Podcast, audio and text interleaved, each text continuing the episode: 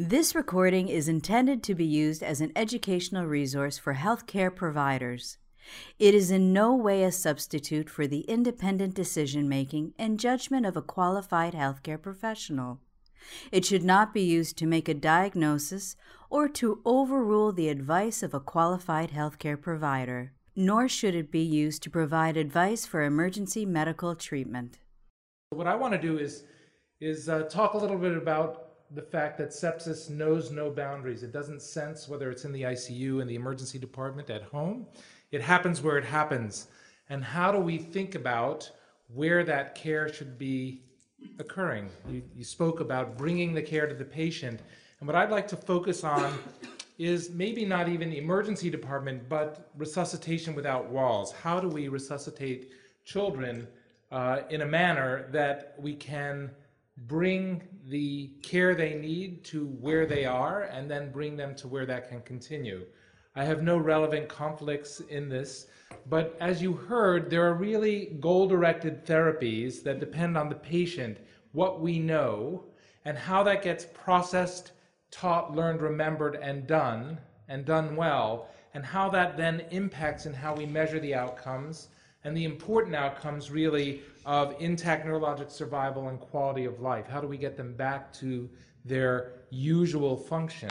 And to do that, we've heard about how protocols help, but where and how should they work? In resource limited systems, we have a number of public health initiatives that get applied to the masses, but the critical care resources are very small, and safe deliveries, pneumonia, and sepsis and diarrhea are major contributors to under five mortality in these settings.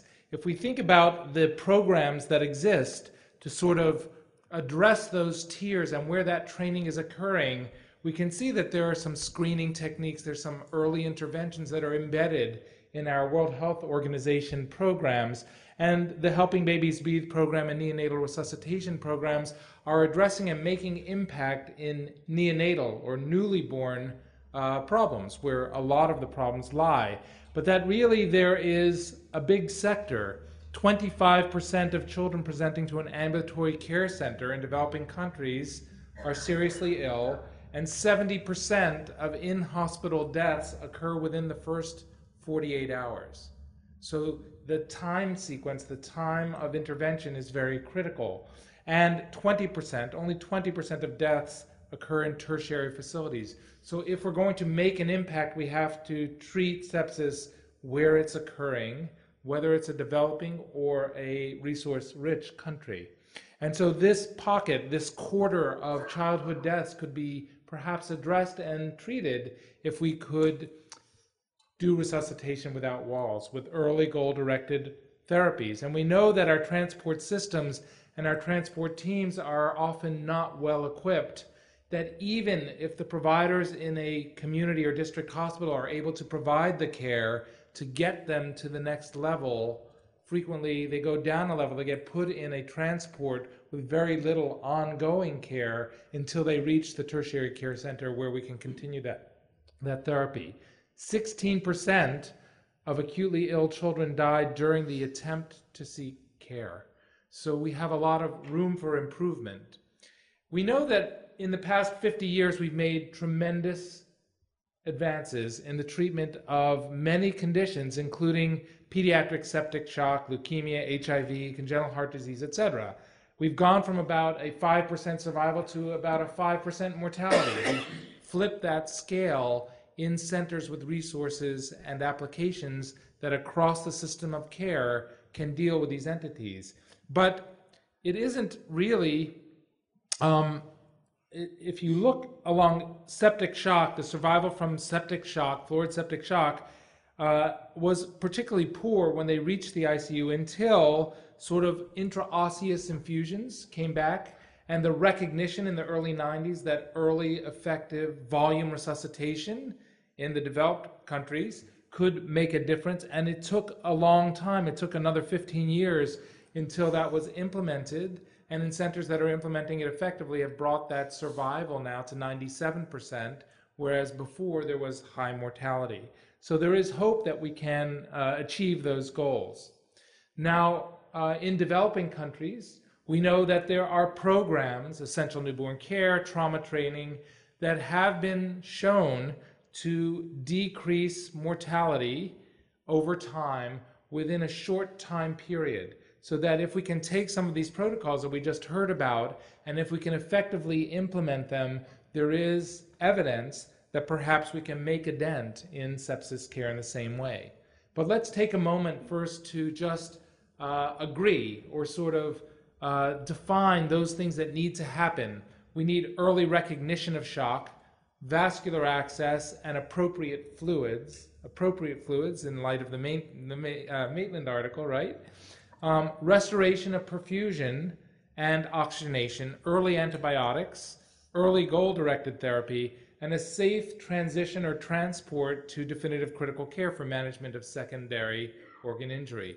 If we look at these tenets, if we look at these principles that permeate whatever sepsis guidelines you follow, then you could say it really nothing is ever mentioned about the location of that care that ICU or ER or home or community center should be the location it's just that we need to figure out a way to get this type of care and you heard some of the challenges of early recognition and in addition to those therapies in addition to these therapies being important it's not just that they get done but in every case, in every sepsis report you look at, the timing, the intensity, the duration, and the variability of the care of that particular entity plays a critical role. So, defined by where we are on the spectrum of the progression of the septic process, should really define the interventions. So, one protocol is not going to fit every situation we have to be able to titrate it to the timing, intensity, duration, and variability of the septic event itself. Sepsis is complicated. There are many, many, many different systems, biologic systems that are effective that we have to block, change, augment, and titrate, but we don't have to do all of those things at once. We know that in any global tissue hypoxia and ischemic insult, there's a defined sequence that is occurring. If you look at mediators, and apoptosis and necrosis and inflammation, that there is a sequence that's going on that we have to figure out where we are and how to treat it most effectively. It can be complicated, but perhaps Manny Rivers, with his adult sepsis protocols, with some very specific targeted therapies, has shown us that even for desperately ill adults in this case, a goal directed protocol can be implemented prior to ICU care that has ICU elements like venous saturation monitoring and like tight glycemic control and vasoactive infusion that can be implemented in settings, in this case in the emergency department, and make a difference in outcome.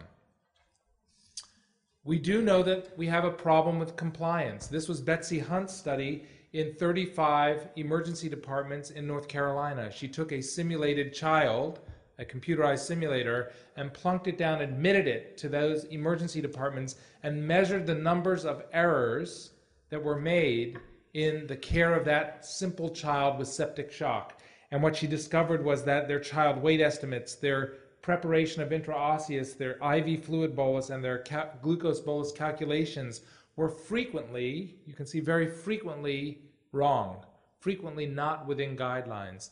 And so, as you've heard in the previous presentation and here, our ability to affect change in the emergency department type of settings has a lot of room for improvement, but it can be done. Inside our hospitals, perhaps, is more dangerous than in our ERs. We know that from rapid recognition and rapid response teams, MET teams, etc., that recognizing the individual at risk can be quite complex. It's like finding a needle in the haystack.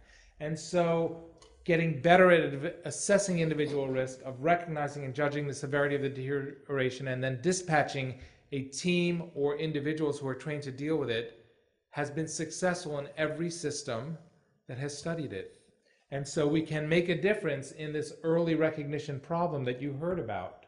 We know that shock in developing countries is hard to find. Here's one of the reports from 2004 that took 100 consecutive children and tried to get an inter-rater reliability for these common signs of capillary refill, temperature gradient, pulse volume.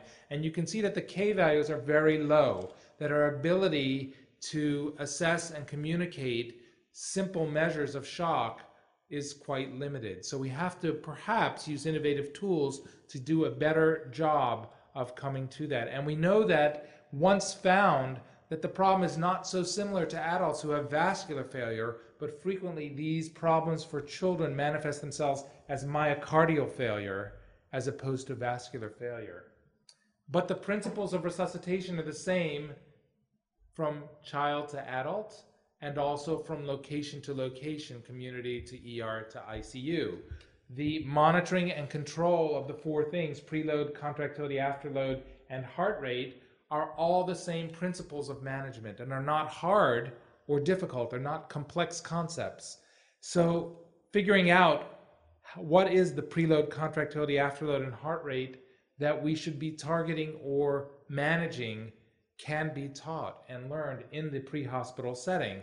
And it's not so hard. We check the plumbing, we check the function, we check the circuits, and then we check the rate and rhythm. And we have simple interventions that can address each one. And so, measuring the adequacy of resuscitation as we would do in the complex ICU setting is quite good. But we can incrementally add on those things that are simple to measure, capillary refill, etc., and then get com- increased complexity like lactate, near infrared spectroscopy, ultrasound, etc., as those tools become available along the system.